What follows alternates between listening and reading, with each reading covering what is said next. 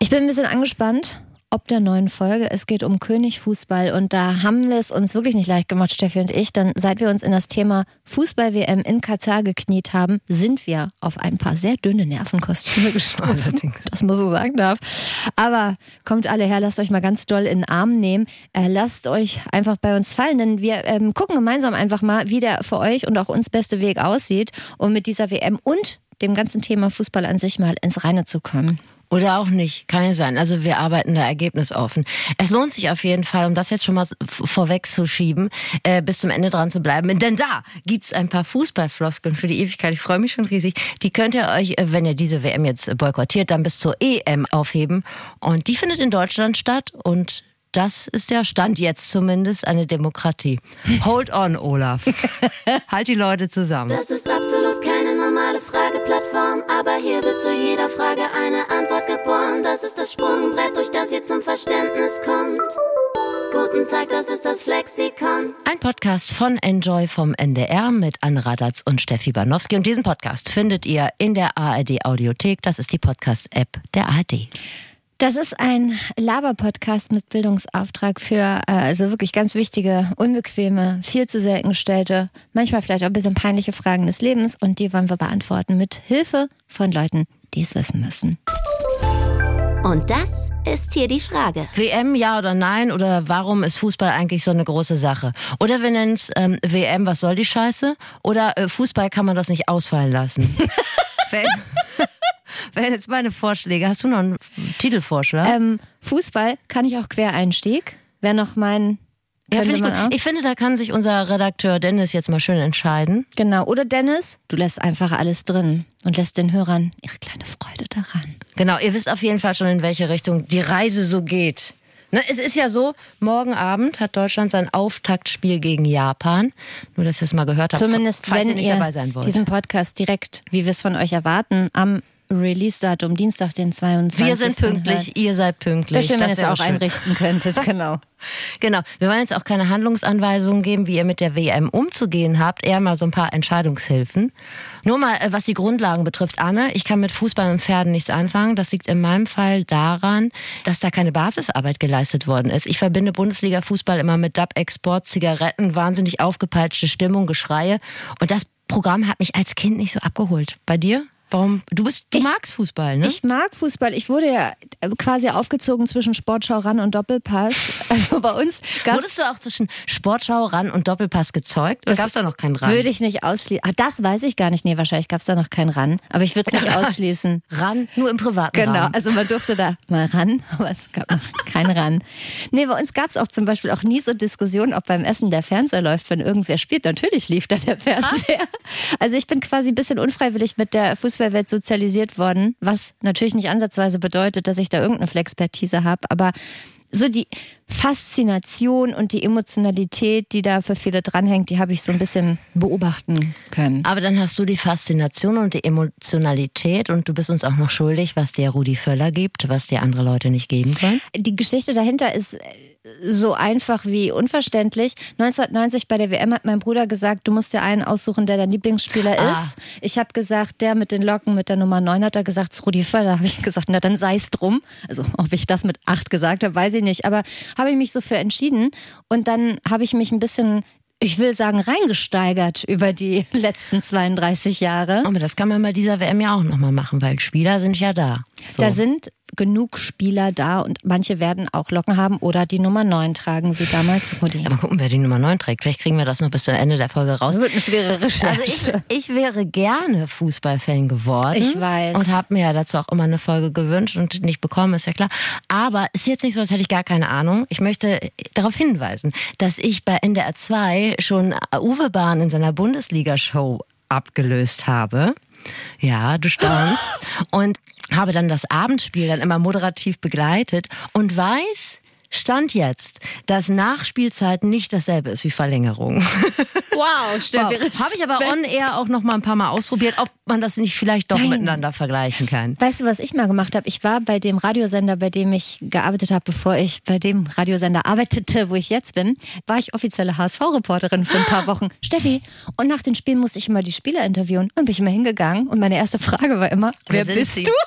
Ich habe auch immer geduzt. Ich bin Thomas Doll, ich bin der Trainer. Ach, guck. Oh, ich habe doch noch einen. Carlo von Tiedemann war mal Stadionsprecher vom, äh, vom HSV. Vor Kumpel. Marek Erhardt. Oh, Genau. Mhm. Und dann hat er aber nie gewusst, wer da spielt und hat immer die Sportreporter gefragt, weißt du, wer da spielt? Und dann hat er es gesagt. Und einmal ist er auch früher gegangen. Er ist einfach früher. Habe ich gesagt, Carlo, warum denn? Ja, ich hatte Termine. So, Ihr merkt, wir sind fruchtbarer Boden für jede Form von Information zum Thema Fußball. Los geht's! Genau, und vielleicht, na gut, diese WM Mhm. ist vielleicht auch nicht der richtige Anlass, das Feuer für Fußball zu entfachen, aber wer weiß. Anne, erzähl mir von deiner Flexpertise, die du heute mitgebracht hast. Ich werde mitbringen die Flexpertise von Claudia Neumann. Sie ist Sportreporterin beim ZDF und quasi feministisches Role Model in Sachen Fußballkommentar. Warum erkläre ich später nochmal. Sie erzählt auf jeden Fall, wie das so ist äh, als Sportreporterin in Katar. Da ist sie nämlich jetzt schon, weil sie da fürs ZDF reportieren wird. Und sie gibt uns natürlich auch ein bisschen Nachhilfe. Welche Spieler werden wichtig, Steffi? Welche Länder haben eine Chance auf den Titel und so weiter und so fort. Die finde ich richtig cool. Die ist auch richtig cool. Und, Und dann, ja, ich kann, sag erst nochmal, dass wir uns äh, der NDR Sportredaktion an den Hals geworfen haben und gefragt haben, wer der beste Spieler ist, äh, wer Weltmeister wird und mit welchem Satz man Ahnung simulieren kann. Und welche Sätze auch hart nerven, haben wir Das kommt zum gefragt. Schluss. Ich habe mir was notiert und äh, bitte macht das auch. Ich habe sehr viel gelacht, als ich mir die Antwortmails durchgelesen habe. Und das in diesen Zeiten, wo Humor und Fußball eigentlich in unterschiedlichen Zimmern aufbewahrt werden. Aber wir bringen das nachher nochmal zusammen. Mein erster Flexperte ist Sebastian Sohns. Ich habe schon vor ein paar Wochen mit dem gesprochen und er hat sich in der Zwischenzeit durch die Talkshows gelauterbacht. Ja? Ich habe ihn, ja, ich habe ihn bei Lanz gesehen. Also Lanz ist großer Fan. Und in der Doku von Thomas Hitzelsberger. Ich weiß nicht, ob du die gesehen hast. Zufällig nicht. Nee. Ich habe sie aber gesehen. Da kann ich dir nachher nochmal Du, dafür habe ich ganz viele Fußball-Podcasts gehört in letzter Zeit. Okay, wir haben wirklich viel. Wir haben uns zu. Ich bin ein bisschen Women Power in Rabbit Hole. Ich habe mich Ja? richtig verloren im Okay, Thema. Fußball.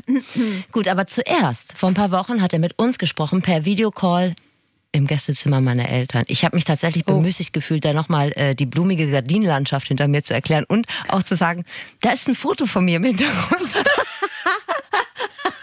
Wo ich drauf bin. Das kommt jetzt vielleicht ein bisschen creepy rüber, aber ich bin nicht zu Hause. Oh, es wäre so lustig, wenn du es ihm nicht gesagt hättest und der abends erzählt Ja, hi, ich bin Steffi und ich hänge gern Bilder von mir Genau. selber Gucken auf. Sie, wie süß ich war.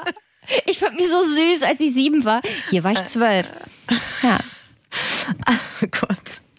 Also, Sebastian Sohns ist einfach der Flexperte in Sachen Fußball- und Golfmonarchien. Der ist nämlich Islamwissenschaftler und sein Spezialgebiet sind die Golfmonarchien und Arbeitsmigration. Und Fußballfan ist er auch noch. Er hat sogar mal in der Sportredaktion gearbeitet. Also mehr ja gar gibt- nicht. Der hat bestimmt es auch mal nicht. bei irgendeinem Kreisliga irgendwas gespielt und Er hat alles drin, was ein Flexperte braucht. Der hat auch einen Podcast und äh, da hat ein Journalist, ein Gesprächspartner von ihm, äh, den Staat Katar mit Bushido verglichen. Da ich hellhörig geworden.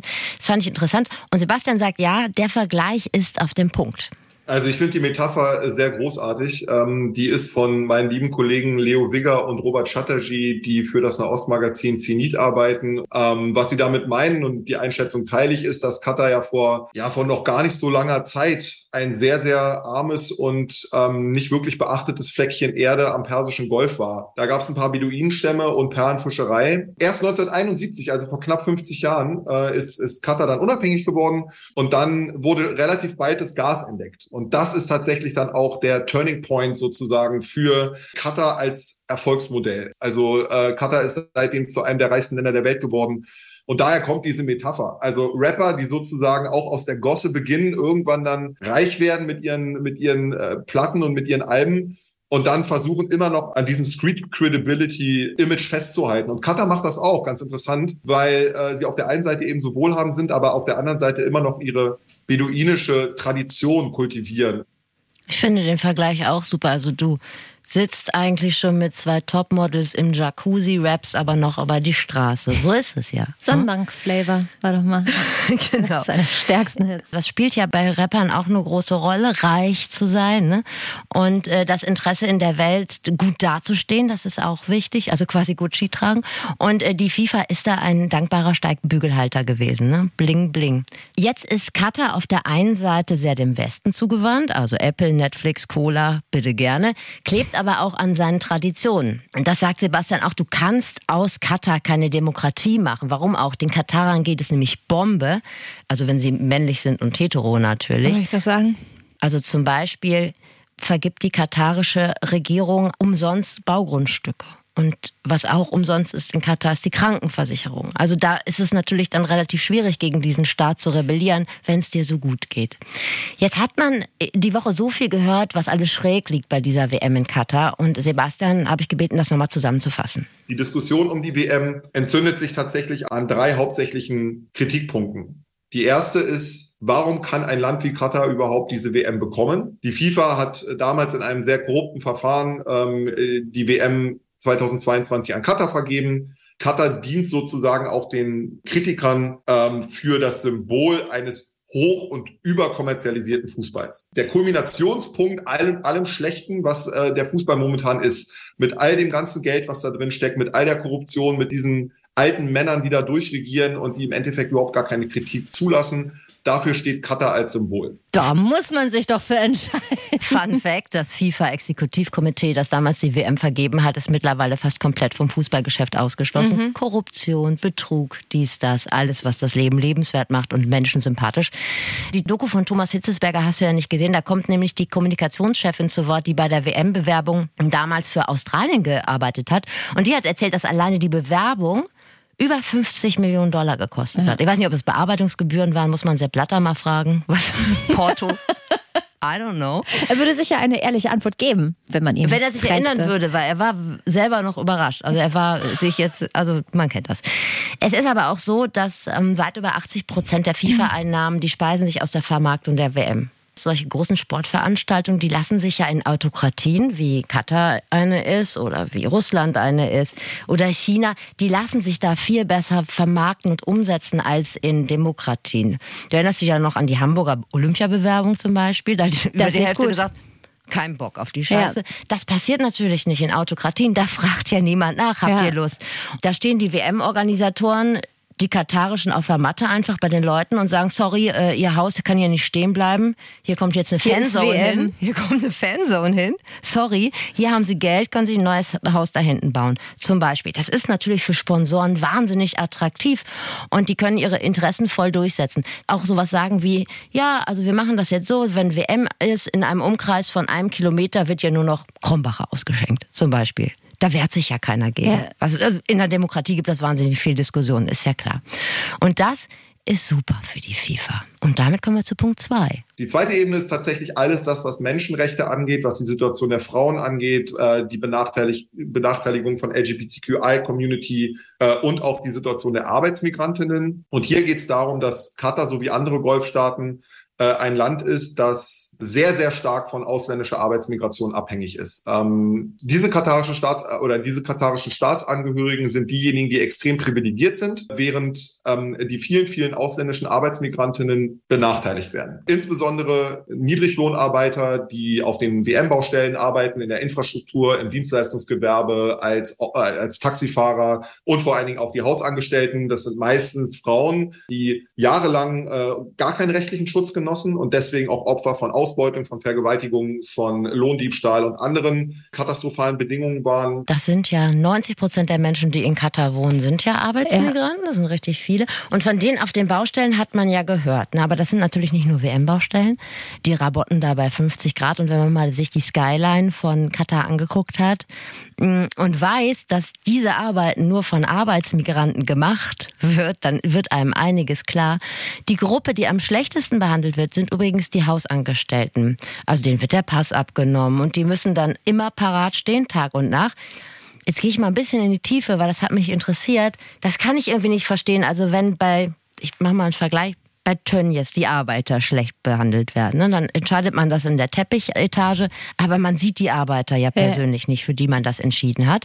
Aber im Haus zusammen mit Menschen wohnen, die man richtig schlecht behandelt.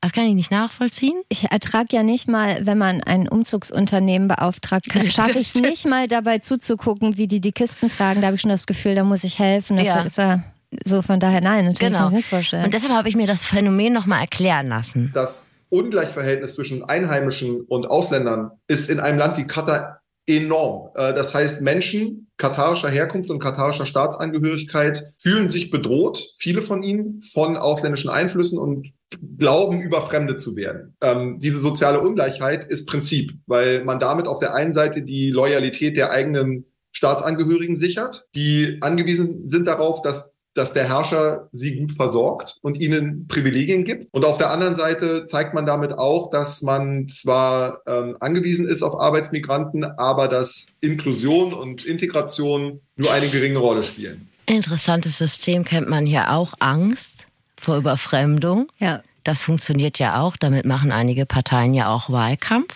So. Also wir können es davon nicht frei machen. Also es gibt diese Bewegung oder dieses Gefühl auch hier bei manchen ja. Leuten. Das System bricht aber mittlerweile hier und da auf. Also es gibt natürlich auch Familien, die ihre Hausangestellten wertschätzend behandeln. Ne? Also wir wollen hier nicht alle über einen Kamm scheren. Den dritten Kritikpunkt an der WM-Vergabe will ich nicht unter den Tisch fallen lassen. Das ist der Vorwurf, dass Katar ein Land ohne Fußballtradition ist und dass man da kein Bier trinken kann.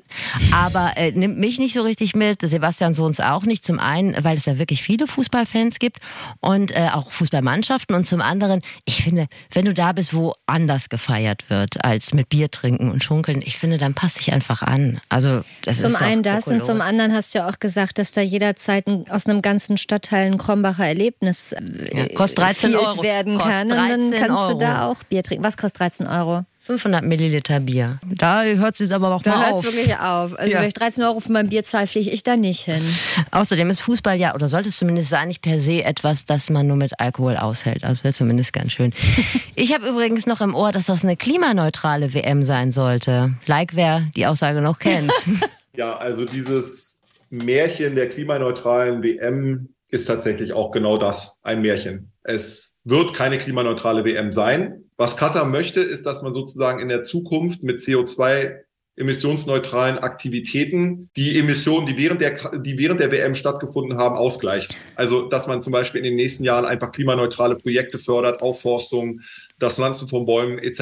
Ähm, und, und andere Projekte. Also sozusagen im Nachhinein sich wieder reinwäscht. Ich stelle es mir gerade vor, wie die klimaneutrale Stadiontour von Coldplay, wo die Fans dann Fahrrad fahren mussten. Und dann stelle ich Ist mir auch so? so die, ja, ja, da waren so Fahrräder im Stadion aufgestellt und dann haben die durchs Fahrradfahren Licht erzeugt. Und so. ich denke, das wird auch in den Stadien in Katar wahrscheinlich so sein.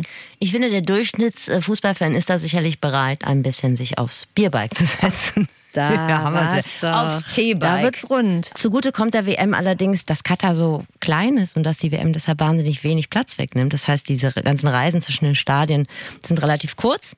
Selbst, äh, ich weiß nicht, ob du davon gehört hast, dass Fans in Dubai wohnen und dann dahin geflogen werden. Also selbst das ist im Vergleich zu anderen großen Sportereignissen noch zu vernachlässigen. Genau. Allerdings wissen die auch noch nicht, was sie mit den acht Riesenstadien machen sollen, die Danach. sie da gebaut haben. Ja. Also eins kann man tatsächlich abbauen und das wird nach Afrika verschifft und der andere ist einfach Sportmüll. Jetzt gibt es ja immer noch diese optimistische Idee, dass solche Großveranstaltungen in Autokratien, dass sie irgendwas bewegen, ne? das Land demokratisieren, dass sie was für die Menschenrechte tun, für die LGBTQI-Gemeinde. Die WM selbst hat dazu nicht zwingend beigetragen.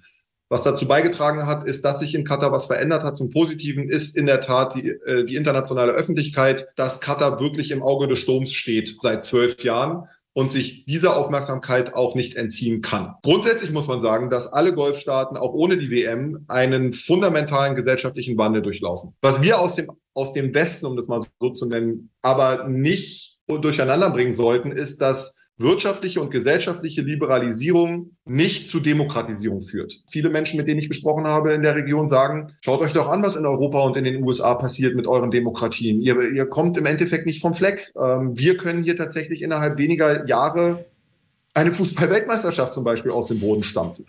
Muss man halt sehen, wo man seine Prioritäten setzt. Ja. Hm. Gut, letzte Frage. Guckt der WM so als moralischer Gradmesser. Da könnten wir uns ja mal an Sebastian Sohns Fersen heften. Orientieren ich werde die WM gerade aus diesem kritischen Blickwinkel schon verfolgen. Ich kann aber auch jeden verstehen, der die WM boykottiert und der sagt, er guckt sich das nicht an, für ihn reicht's jetzt. Für mich ist nur wichtig, dass man sich vorher dann auch mit den, mit den Gegebenheiten vor Ort auseinandergesetzt hat und quasi in Anführungszeichen die richtigen Gründe wählt, warum man die WM boykottiert, nämlich Korruption im Fußball, die Verletzung der Menschenrechte und so weiter ist für, ist für einen dann inakzeptabel. Das Argument, worüber wir schon gesprochen hatten, dass man dort kein Bier trinken kann, ist für mich dann eher sekundär. Das wäre für mich dann kein, kein triftiger Grund, um tatsächlich die WM zu boykottieren. Aber wie gesagt, das ist eine Entscheidung, die jeder für sich selbst treffen muss. Das wäre gut. Also vorbereitet haben wir euch jetzt auf jeden Fall. Vielen Dank, Sebastian Sohns. Wir haben ja immer drauf geguckt, wie viele Menschen überhaupt die WM gucken. Da kommen jetzt morgen, also jetzt wird es kompliziert, wir zeichnen gerade an einem Donnerstag auf, morgen kommen nochmal neue Zahlen. Wir haben uns an den aktuellsten Zahlen der letzten repräsentativen Umfrage im Auftrag der Sportschau und des ARD MoMAs orientiert. Da war folgender Stand. 56 Prozent wollen die WM nicht gucken. Davon übrigens mehr Frauen als Männer. Ähm, 9 Prozent sind noch unentschieden, wissen noch nicht genau, vielleicht ja, vielleicht dann. 35 Prozent wollen es gucken. Das ist ein bisschen so, aber so wie so eine Frage, haben Sie außerehelichen Sex? ja, also grob. Äh, äh, unter Spiegellesern ist das, glaube ich, noch krasser, habe ich nämlich auch gerade im Spiegel gelesen. Da sagen 70 Prozent Nein, danke. Weißt du, was ich so unter anderem so unfair finde an dieser ganzen Geschichte? Die FIFA hat ja entschieden, eine Weltmeisterschaft in einem Land wie Katar auszutragen und die Fans müssen jetzt gucken, wie sie damit umgehen. Weißt Total. du, was ich meine? Also die FIFA ist fein raus, ja, wir haben das entschieden, bitte, da ist die WM Katar. Und die Fans haben jetzt diesen Gewissenskonflikt zwischen, ich will Fußball gucken, aber ich will auch die ganze korrupte Sache und das, was in Katar abgeht, nicht unterstützen. Was mache ich jetzt? Also wenn es nach den Fans ginge, hätte die WM im Zweifel ja gar nicht in Katar stattgefunden. Aber es gibt ja noch ein paar Möglichkeiten, die WM zu boykottieren, außer nicht zu gucken zum Beispiel die, die Sponsoren. Sponsoren. zu boykottieren. Ja, wobei da denke ich auch, wer sind die Sponsoren? Adidas, Coca-Cola. Also ob es die jetzt in die Knie zwingt, wenn ich drei Wochen keine Cola Zero trinke. weißt du, ich finde den, den Ansatz, den Denkansatz finde ich schon gut. Aber das sind so krasse Weltkonzerne, also ob es denen am Ende so schadet, wenn ein paar Leute sich dazu entscheiden. Naja, aber die werben doch da, weil sie damit ihren Profit steigern. Das stimmt schon. Ich finde den Ansatz jeder ah. Einzelne kann seinen das Beitrag stimmt. leisten. Aber Anne. was hältst du denn, äh, da, eine kurze Frage, es ja. gab eine Frau, ich habe leider den Namen vergessen, vom Ethikrat, die hat bei NDR Info, gab es einen Post dazu auf der Insta-Seite von NDR Info, die sagte, ähm, dass sie mit ihren kleinen Söhnen ausdiskutiert hat, ob Fußball geguckt wird oder nicht und sie hat mit ihren Söhnen ausgemacht oder mit ihren Kindern ausgemacht, sie dürften sich ein paar Spiele aussuchen, die sie gucken, müssten dann aber oder haben sich darauf committed, dass sie von ihrem Taschengeld etwas erspenden. Für genau. jedes Spiel, das sie gucken. Wie findest du da das? Da gibt es ja auch mehrere Tippgemeinschaften, die das genauso machen, die einfach ihren Pot dann an Amnesty oder an Human Rights Watch äh, spenden. Oder es gibt auch eine Seite, ähm, Palais Flux. Das ist eine Seite für Frauen ab 47. Da fall selbst ich nicht mal mit rein. Aber ich weiß, dass die zum Beispiel für jedes Tor spenden an eine Organisation, die Frauenfußball fördert. Kann man ja alles machen, das ist doch nicht falsch. Das stimmt. Ich fand nur die Frage so interessant, weil es da um äh, ja um Kinder geht und wie man mit Kindern darüber diskutiert. Und da war ich so. so. unsicher. Weißt du, ich finde das einerseits super, andererseits denke ich so, suggeriert das nicht auch ein bisschen wie, du kannst dir dein Gewissen freikaufen? Also nach dem Motto, du kannst in deiner Klasse deinem Mitschüler Matthias aufs Maul hauen, wenn du danach der Paula ein Eis kaufst. Verstehst du, was ich meine? Du kannst etwas machen, was vielleicht fragwürdig ist, wenn du danach was Gutes machst. Das gleicht's aus. Das war so kurz mein Gefühl. Vielleicht ist auch Quatsch. Die Frau ist beim Edelgrad. Die wird das die ja wohl wissen, wissen, ob das ja. okay ist. Ja, aber kluger Gedanke. Ah, jetzt verkomplizierst du die Sache. Ich ja. glaube, dass es aber letztendlich eine gute Sache ist.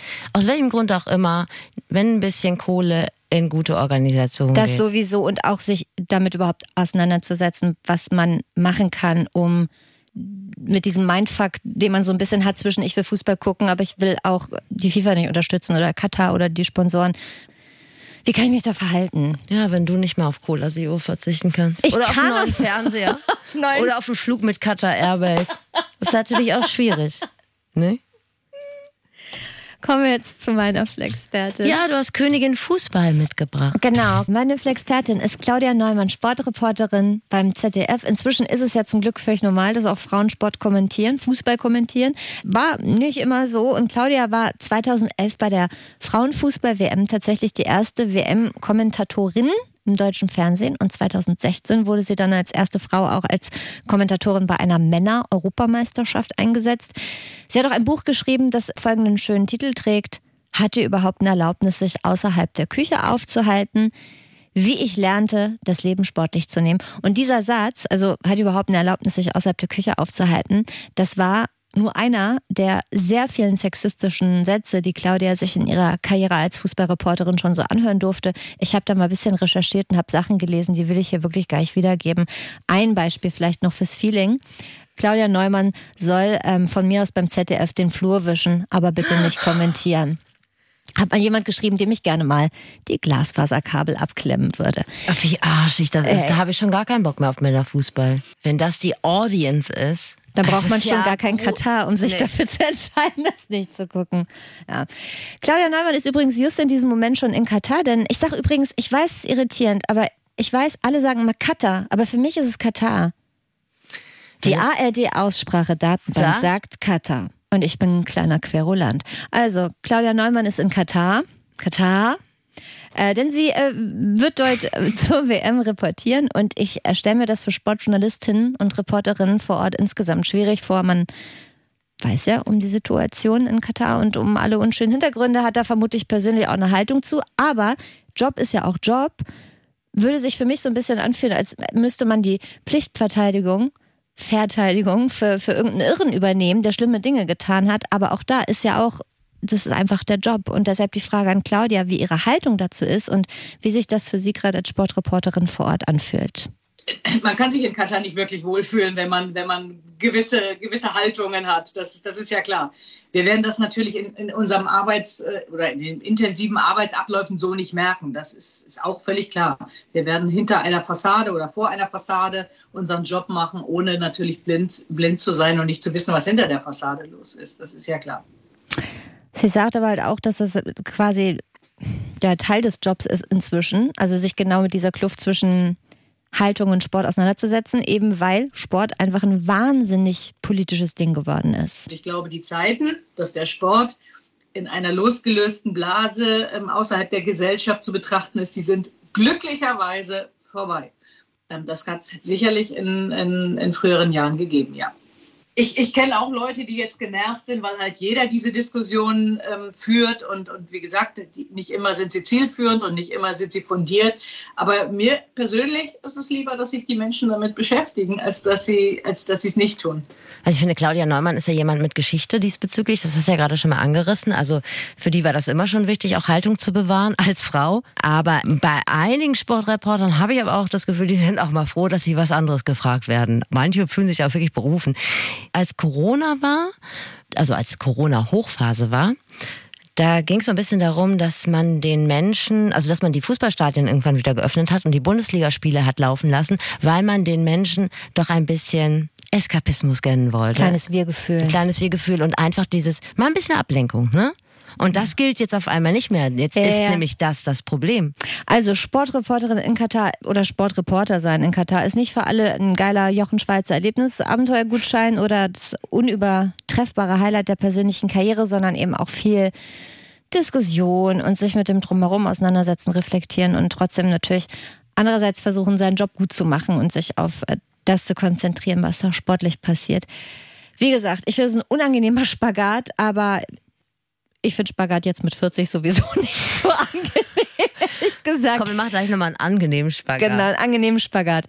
Kommen wir mal jetzt zum sportlichen Teil. Jetzt haben wir viel über ähm, Katar gesprochen und die politischen Hintergründe und so weiter, aber wir wollen ja auch ein bisschen ähm, Smalltalk-Futter zum Thema Fußball kriegen.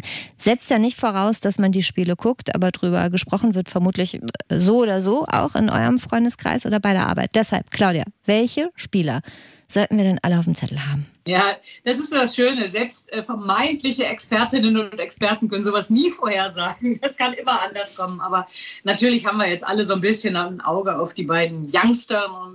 Jamal Musiala war zu erwarten, dann aber auch Musufa Mukoko, der jetzt mit dabei ist. Ähm, da hat man immer so ein bisschen ein Auge drauf. Und das ist ja auch immer das Schöne an solchen Großveranstaltungen ähm, gerade bei Fußball-Weltmeisterschaften äh, ähm, oder Europameisterschaften, dass es dann möglicherweise neue Heroes gibt und die sich so ein bisschen da entwickeln und in den Fokus spielen und nicht immer die gleichen.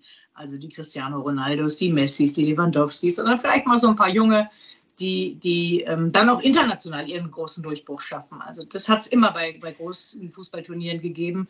Und darauf freue ich mich auch sehr, mal zu gucken, wer das dieses Mal schaffen könnte. Also Steffi, Musiala, Musiala, und Mukoko. Mukoko. Da erzähle ich dir sicher nichts Neues, aber für euch andere, Musiala spielt bei Bayern München und wird überwiegend im offensiven Mittelfeld, auf den Flügeln oder im zentralen Mittelfeld eingesetzt, wo auch immer das ist. 19 Jahre, aber Der spielt schon so reif.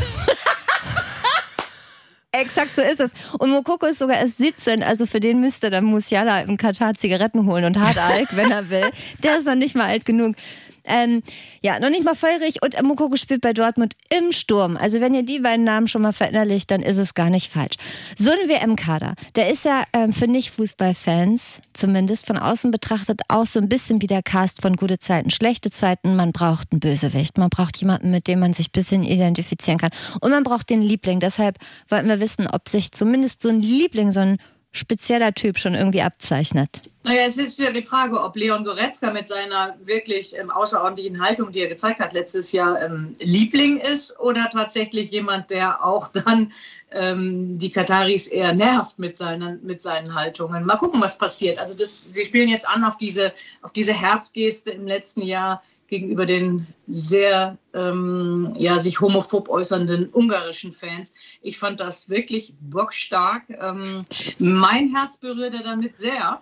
Ähm, wir gucken mal, wer sich da in die Herzen spielt. Ein Mario Götze ist ja plötzlich wieder da und ähm, das auch zu Recht, hat toll gespielt in dieser Saison bei der Eintracht. Ähm, wer weiß, vielleicht gelingt ihm wieder so ein kleiner Geniestreich. Ich bin ja großer Leon Goretzka-Fan. Muss ich diese Herzgeste nochmal erklären oder meinst du alle? War das nicht sogar in war München? das Spiel in der Allianz Arena, genau, wo verboten wurde, dass die Allianz Arena in Regenbogenfarben Ah, ja, angestrahlt wird. Und genau, Ungarn ja ein Land mit einer sehr homophoben Regierung, sehr homophoben Gesetzen.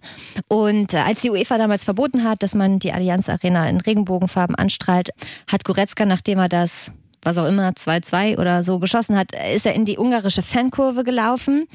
Die ihn Von- angeschrien haben. Genau, die haben, glaube ich, wirklich vorher auch, äh, also homophobe, durchaus homophobe Sprechchöre von sich gegeben und er hat da halt so eine Herzzeichen quasi äh, wirklich in Spuckweite der wütenden Hooligans gemacht und ähm, Man muss ihn lieben. man muss ihn lieben. Also er scheint auf jeden Fall ein spannender Typ zu sein. Ich glaube, den haben die meisten aber so eh, glaube ich, halbwegs auf dem Zettel. Also der Name sagte auch uns was, wenn wir das jetzt mal so sagen dürfen, oder? Wo wir gerade bei so einer Geste für Respekt und gegen Homophobie sind. Sowas könnte ja theoretisch bei dieser WM auch passieren. Ihr habt ja sicher alle mitbekommen, dass der katarische WM-Botschafter, wie hieß er, Khalid Salman, glaube ich. Frag mich doch bitte nicht sowas. Khalid Salman heißt er, glaube ich, hat Homosexualität als einen geistigen Schaden äh, bezeichnet und nun ist ja auch insgesamt bekannt, dass Katar kein angenehmer Ort für queere Menschen ist. Deshalb Frage an Claudia, ist es möglich, dass so eine Geste oder irgendwas ähnliches bei dieser WM auch wieder passiert und dass es dann vielleicht auch knallt? Ich will gar nicht sagen, ob es knallt, aber ich hoffe, dass alle Beteiligten, völlig egal, ob Spieler, Funktionäre, ähm, Journalisten und Journalistinnen, ähm, Reisende, die möglicherweise nach Katar kommen, um das eine oder andere Spiel zu schauen, aber natürlich auch Wirtschaftsleute und, und, und Politiker, ähm, das tun, was in dem Moment vielleicht das Richtige ist. Also es wird ja immer wieder gesagt, ja, wir wollen jetzt gucken, dass wir alle willkommen heißen. Wenn Sie aber dann sagen, aber bitte so benehmen und unsere Kultur, unsere Religion respektieren, kann ich nur sagen, im Grunde würde ich das sehr gerne, aber ich kann nicht respektieren, dass es gewisse Menschen zweiter Klasse gibt in deren, in deren Anschauung. Und das äh, kann ich nicht respektieren. Da können die das noch so häufig Kultur nennen oder Historie oder Tradition dann gilt es, das schleunigst zu verändern. Und das gilt natürlich nicht nur für Katar. Das gilt für ganz, ganz viele andere ähm, Traditionen, Länder auch. Und übrigens auch in vielerlei Hinsicht bitte immer Spiegel vorhalten. Unsere Gesellschaft ist längst noch nicht so modern, wie wir das gerne hätten. Auch bei uns gibt es Diskriminierung. Stichwort Homosexualität, ne? In deutschen Stadien kannst du als homosexueller Spieler ja auch nicht frei aufspielen, die Regenbogenflagge hissen und davon ausgehen, dass äh, dein Outing irgendwie nur mit zarten Umarmungen von Hooligans irgendwie empfangen wird. Im Gegenteil, deshalb outet sich in der Bundesliga ja auch offensichtlich niemand. Ich wollte Also auch gerade sagen, Hansi Flick hat auch relativ wenig offen schwule Spieler äh, nominiert. exakt. Es gibt so auch kein. Spielermännerhotel. So, Es gibt nämlich. nur ein Spielerfrauenhotel. Eine große Zeitung hat getitelt, so frauenfeindlich sind die Kataris. Und daneben war ein Bild, Wendlers Laura immer nackiger. Wir wissen auch noch nicht genau, wo es hingehen soll zu dieser.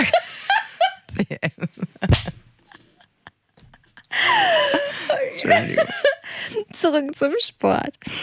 So, also wenn wir uns jetzt entscheiden würden, das eine oder andere Spiel zu gucken, das steht euch ja allen frei, dann muss man sich als, ich nenne es mal Fußball-Randbeobachter, als Außenseiter und, und reiner Event-Fan ja irgendwie so ein bisschen darauf vorbereiten. Also muss man nicht, aber kann man. Deshalb die Frage, kann man sich denn so Last Minute noch so ein bisschen Grundwissen raufschaffen?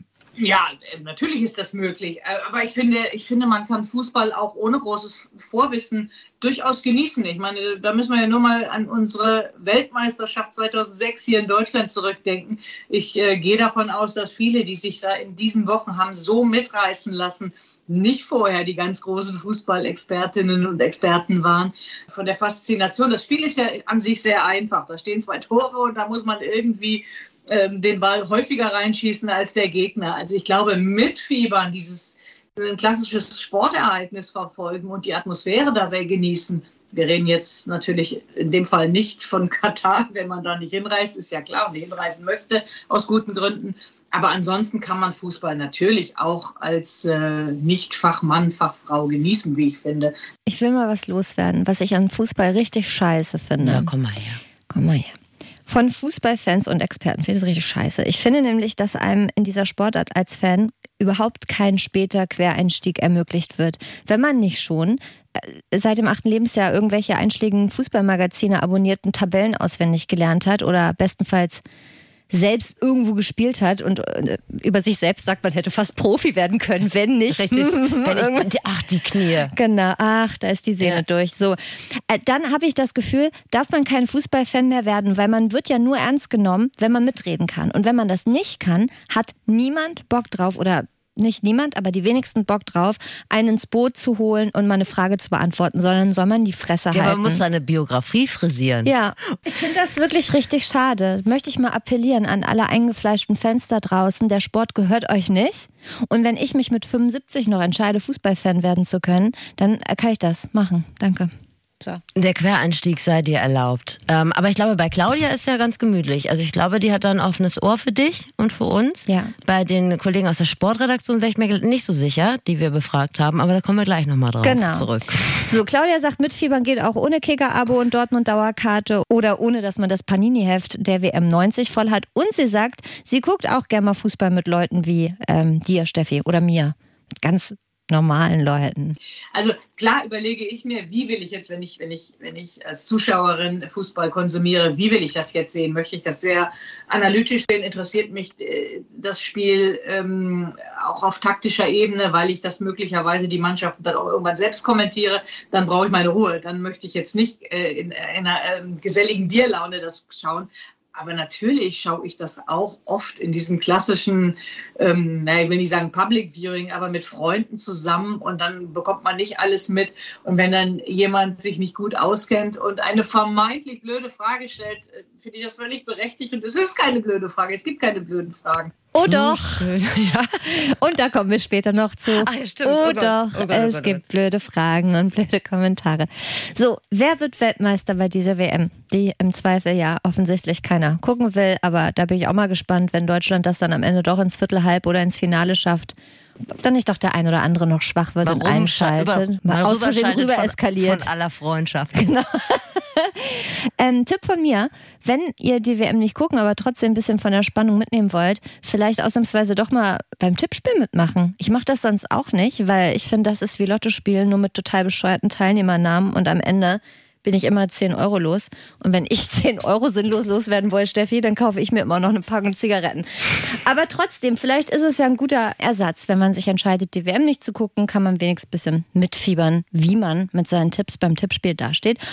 Und Claudia glaubt, und jetzt komme ich die Tipps für euer Tippspiel, dass folgende Mannschaften weit kommen werden. Frankreich, amtierende Weltmeister, Spanien, ähm, Deutschland, ähm, ja, Italien ist nicht dabei, der amtierende Europameister in der Quali geschafft hat. Das ist sowas kommt auch vor, unglaublich. Die Niederländer sind immer gute Fußballer. Ähm, das ist auch ähm, nicht zu verachten und auf keinen Fall zu vernachlässigen. Und dann kommen natürlich ähm, die Südamerikaner dazu, wie Brasilien, Argentinien, gehören immer zum Favoritenkreis. Und alle lauern immer auf so einen kleinen Außenseiter. Schauen wir mal, also wenn wir vor, vor nochmal ins letzte Jahr zurückblicken, haben die Dänen ja auch nochmal alle, all, die Herzen aller so ein bisschen erobert. Natürlich auch ausgelöst durch, durch diese schreckliche Geschichte um Christian Eriksen mit seinem Herzstillstand, aber auch dann immerhin bis ins Halbfinale vorgestoßen. Großartig.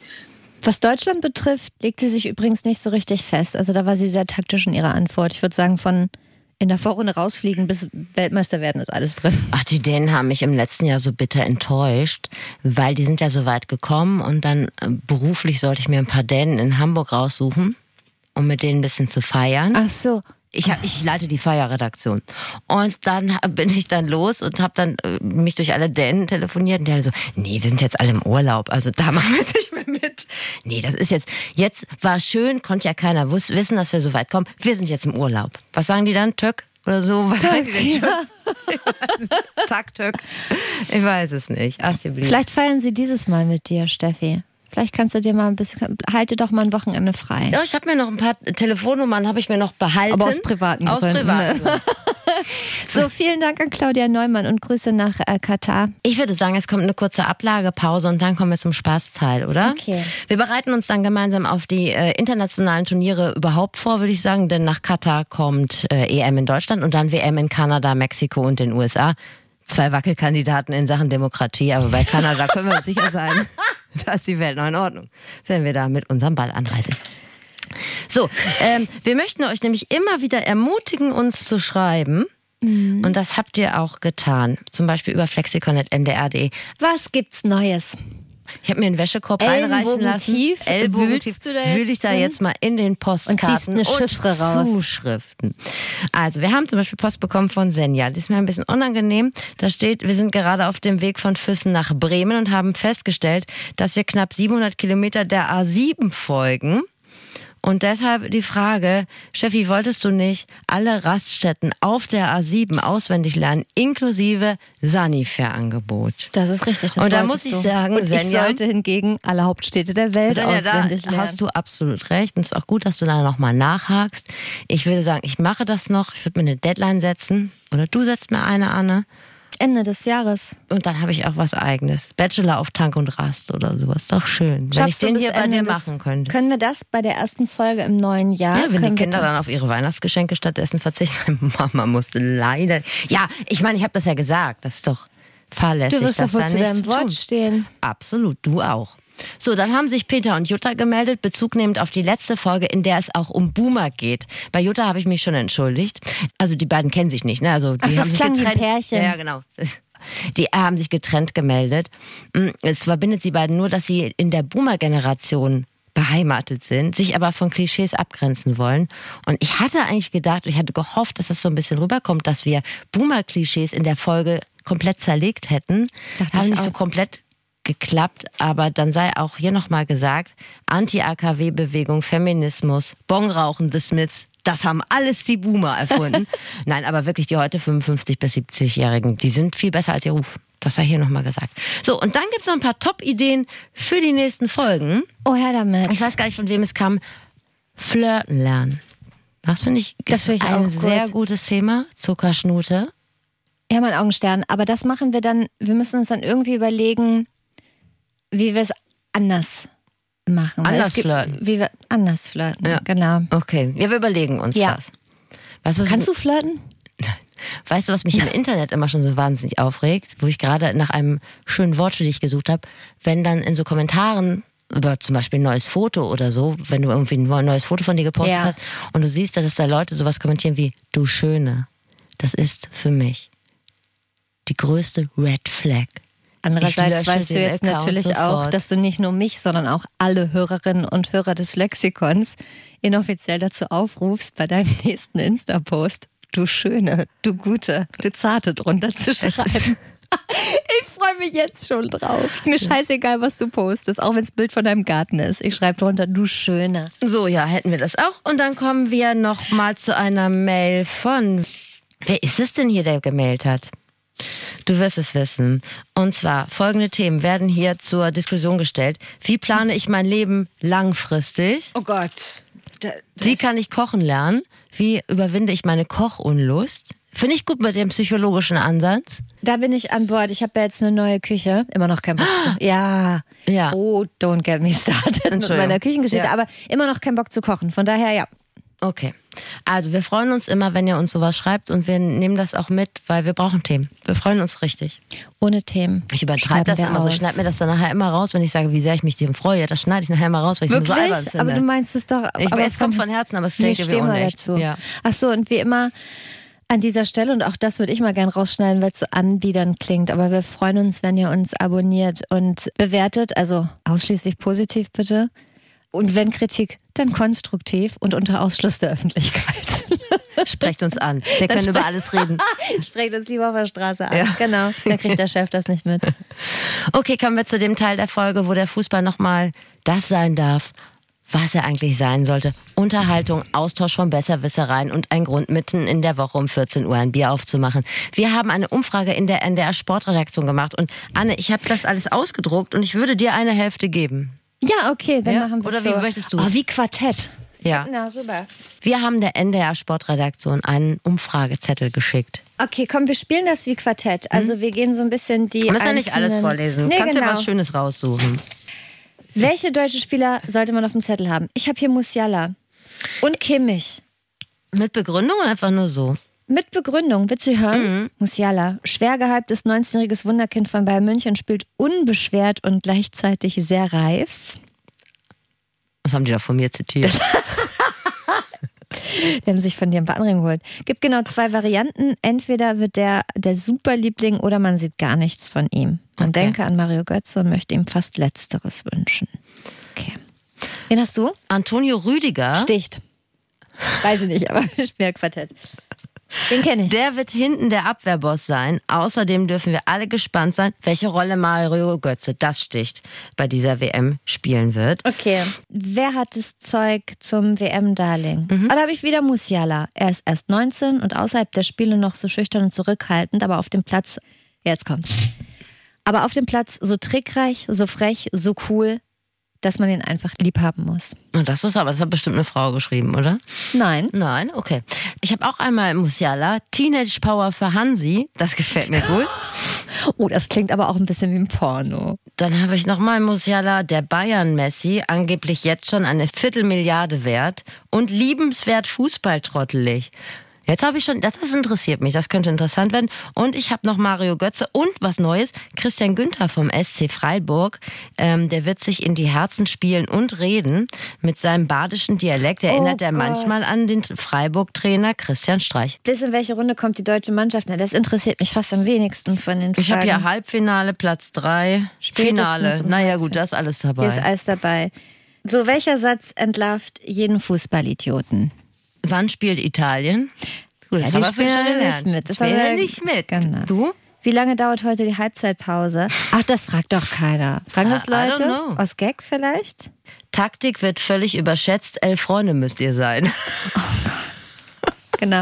Außer Leute, die sagen, ach mir egal, wer gewinnt, Hauptsache alle haben Spaß. Hauptsache alle genießen das Spiel und haben eine gute Zeit. Da könnte ich sogar zuhauen. Also das würde selbst mich aggressiv machen, auch wenn es mir scheißegal wäre. Ich habe ja, ich bin ja auch kein Profi, aber ich habe mal ein ziemlich spannendes deutsches Spiel geguckt und dann saßen auch so ein paar, entschuldige, dass ich sagen muss, aber es waren nun mal Frauen so, saßen ganz vorne, haben auch mitgefiebert, hat Deutschland Tor geschossen, haben sich gefreut und dann in der Wiederholung wurde das nochmal gezeigt, in Zeitlupe, haben sich nochmal gefreut. Sie dachten, es wäre schon das ernsthaft? 2-0. Das ist, das ist man wie bei den Teletubbies. Ja, nein, das ist die Das ist, wenn, Wiederholung. doch wenn Okay. sich kennen, dann nochmal freuen, weil Ja. passiert, weil sie das schon kennen. Jetzt war es ein Hit. Am Anfang war es noch ein Newcomer, aber dann war es schon ein Hit. Da ja. haben sie sich nochmal richtig gefreut. Ja. Dann machen wir meine Lieblingsrubrik, okay? Mit welchem Satz kann man Fußballexpertise simulieren? Das ist wichtig, jetzt würde ich mitschreiben. Ja. Pass auf, ich habe hier. Wahnsinn, der Musiala. Guck mal, den Namen kennen wir schon. Wahnsinn, der Musiala. Wie der spielt, total unbeschwert, aber auch echt reif für sein Alter. Es scheint wirklich ein Ding zu sein, dass der wahnsinnig reif spielt für Ja, sein zartes das Alter. Das ist auf jeden Fall bei mir hängen geblieben. bei mir auch. Das kann ich mir merken. Hast du einen? Mm, Ich bin gespannt, ob sich Flick eher für ein 4-2-3-1 oder für ein 3-4-3 entscheidet. Aber da bin ich auch tatsächlich gespannt, wofür der sich entscheidet. Und Ja. auch gut ist, einen echten Mittelstürmer haben wir ja nicht, außer vielleicht Niklas Füllkrug. Und darf ich mein Highlight, meinen, meinen allerliebsten Satz vorlesen? Ja. Kommt von Thomas Lürweg. Vielen Dank. Frankreich hat die deutlich reifere Spielanlage. Ich liebe es einfach. Ich sage es einfach dauernd zu allem jetzt. Aber das kann man sich auch gut merken. Ja. Genau. Oder Da, tätowieren nach der WM. vielen Dank, Ina Kast, Thomas Lürweg, Doreen Straßdas. Wen hast du noch? Claudia Hogestraat, Alexander Bleik. Das war toll. Vielen Dank, dass ihr uns an eurer Expertise habt teilnehmen lassen und dass ihr so nett wart, uns nicht für komplett bescheuert zu erklären. Habt ihr vielleicht hintenrum, ist uns aber egal. Und das ist das Fazit. Wollen wir mit dem ernsten Teil anfangen? Ja, das wär's ja dann du. Menschenrechte, LGBTQI, Arbeitsmigration aus Katar macht eine WM keinen demokratischen Staat, aber durch die öffentliche Aufmerksamkeit sind einige Bedingungen doch etwas besser geworden. Klimaneutrale WM ist leider eine Lüge. Vielleicht gelingt es im Nachhinein mit Aufforstung, Investitionen in umweltfreundliche Technologien und so die Umweltbilanz ein bisschen aufzubessern. Aber trotz aller Kritik, weil im kleinen Land Katar die Reisewege relativ übersichtlich sind, steht es im Klimavergleich zu anderen Sportgroßveranstaltungen tatsächlich noch recht gut da. Ja, die FIFA ist eine Katastrophe. Und äh, wenn ihr diese WM nicht kritiklos hinnehmen wollt, könnt ihr zum Beispiel die Sponsoren boykottieren. Habt ein Auge auf Musiala und Mokoko. Das sind die vielversprechendsten, spannendsten Newcomer. Musiala spielt auch einfach unheimlich reif und unbeschwert. Das wollen wir alle nicht vergessen. Ja, obwohl er erst 19 ist. Genau, spielt so reif schon. Viele freuen sich aber auch über The Return of Mario Götze und vielleicht das ein oder andere bisschen politischere Zeichen von Leon Goretzka. Folgende Mannschaften werden wir laut Claudias Vorhersage in den finalen Runden sehen. Frankreich, Spanien, Deutschland, Niederlande, Brasilien, Argentinien und vielleicht als Überraschung nochmal die Dänen. Man darf auch als Quereinsteiger noch Fußballfan werden und man darf auch Turniere gucken, selbst wenn man kein Kicker-Abo oder eine erfolgreiche Vergangenheit in der C-Jugend des SC Vorwärtswacker hat. Vielleicht gibt's da wie so eine Bubble-App, dass man sich das alles drauf schaffen kann, die letzten 50 Jahre. Frankreich hat die deutlich reifere Spielanlage. Absolut. Steffi, für dich nochmal Nachspielzeit und Verlängerung ist nicht dasselbe? Ah ja, danke. Bin ich jetzt nochmal dran? Mhm. Deutschland kommt bis in irgendeine Runde. Das habe ich von unseren Experten aus dem NDR-Team. Ausgewertet, ne? Ausgewertet. Und Italien spielt nicht mit. Das musst du mir noch ein paar Mal sagen, weil ich glaube, da werde ich nochmal wankelmütig. Okay. Und warte auf die. Was machen eigentlich die Italiener jetzt in der Zwischenzeit? Haben die da irgendwelche anderen Pläne? Vielleicht sind die auch im Urlaub, so wie deine Dänen, die Das ist natürlich möglich. Das weiß wollten. man, die Italiener, die fahren immer im November, Dezember, da sind die nicht da. Das äh, ist ja ganz Da klar. können die nicht. Da können die nicht. Es folgt ein extrem geheimnisvoller Mystery-Teaser auf die nächste Folge. Mich macht es nachhaltig traurig, Steffi, dass du seit Jahren eigentlich nur einen Wunsch zu Weihnachten hast und der dir einfach nicht erfüllt Das wird. ist, du streust Salz in meine Wunden, Mhm. jetzt kurz vom Fest, aber vielleicht können wir diesen Wunsch nochmal hier an offizieller Stelle Ich noch spiele auf die Puschen an. ein. Ja. Ich wünsche mir Puschen, so, also so ein paar Hausschuhe. Ich kaufe mir dann immer so billige, weil ich ja keine richtigen Puschen kriege. Kaufe ich mir dann billige Ja. Hausschuhe. Und alles, was ich kriege, sind sehr romantische Geschenke.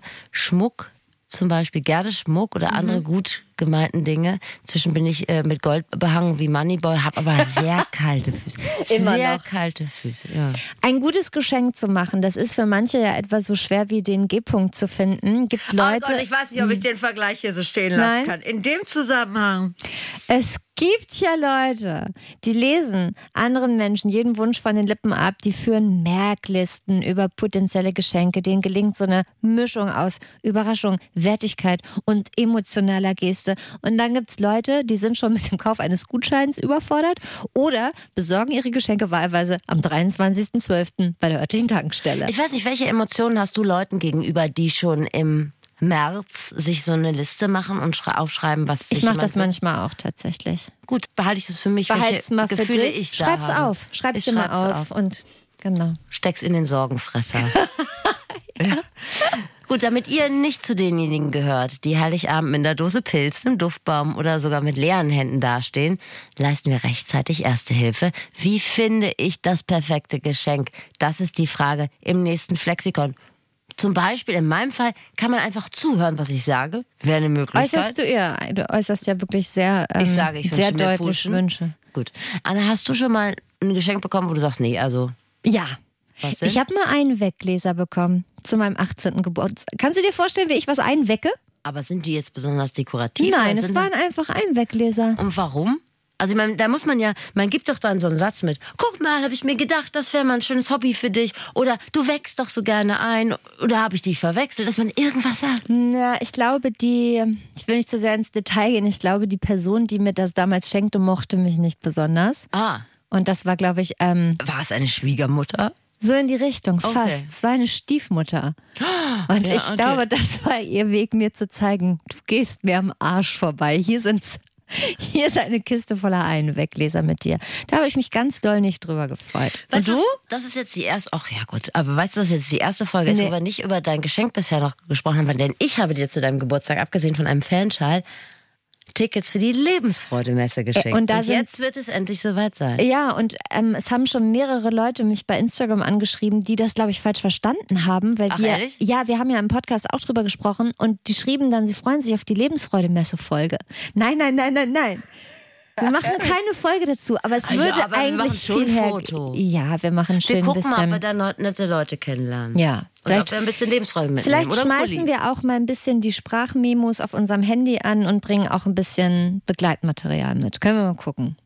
Hast du schon erwähnt, dass wir uns, was wollten wir nochmal machen mit der Gebärmutter, ne? Wir können Die unsere lassen?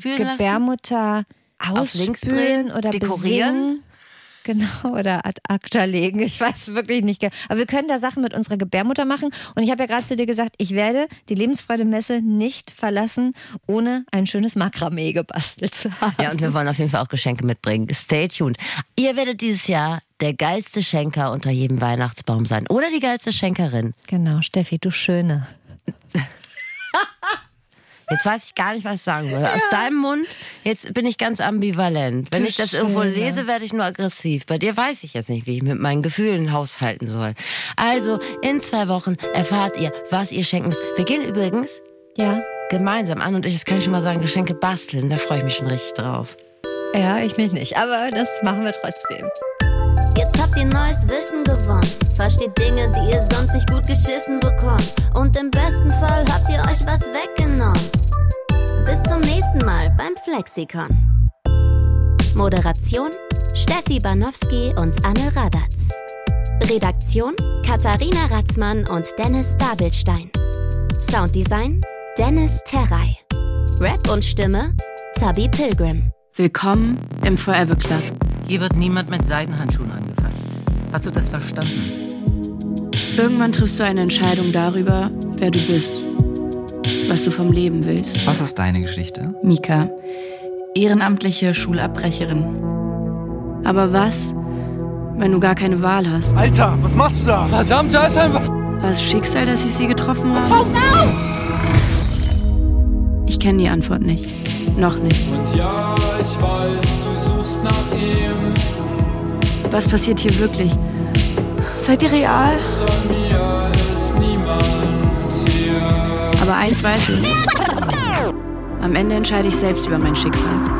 Hey, ich bin Mika und ich habe eine Gabe. Das ist meine Geschichte. Forever Club. Auf YouTube und überall, wo es Podcasts gibt.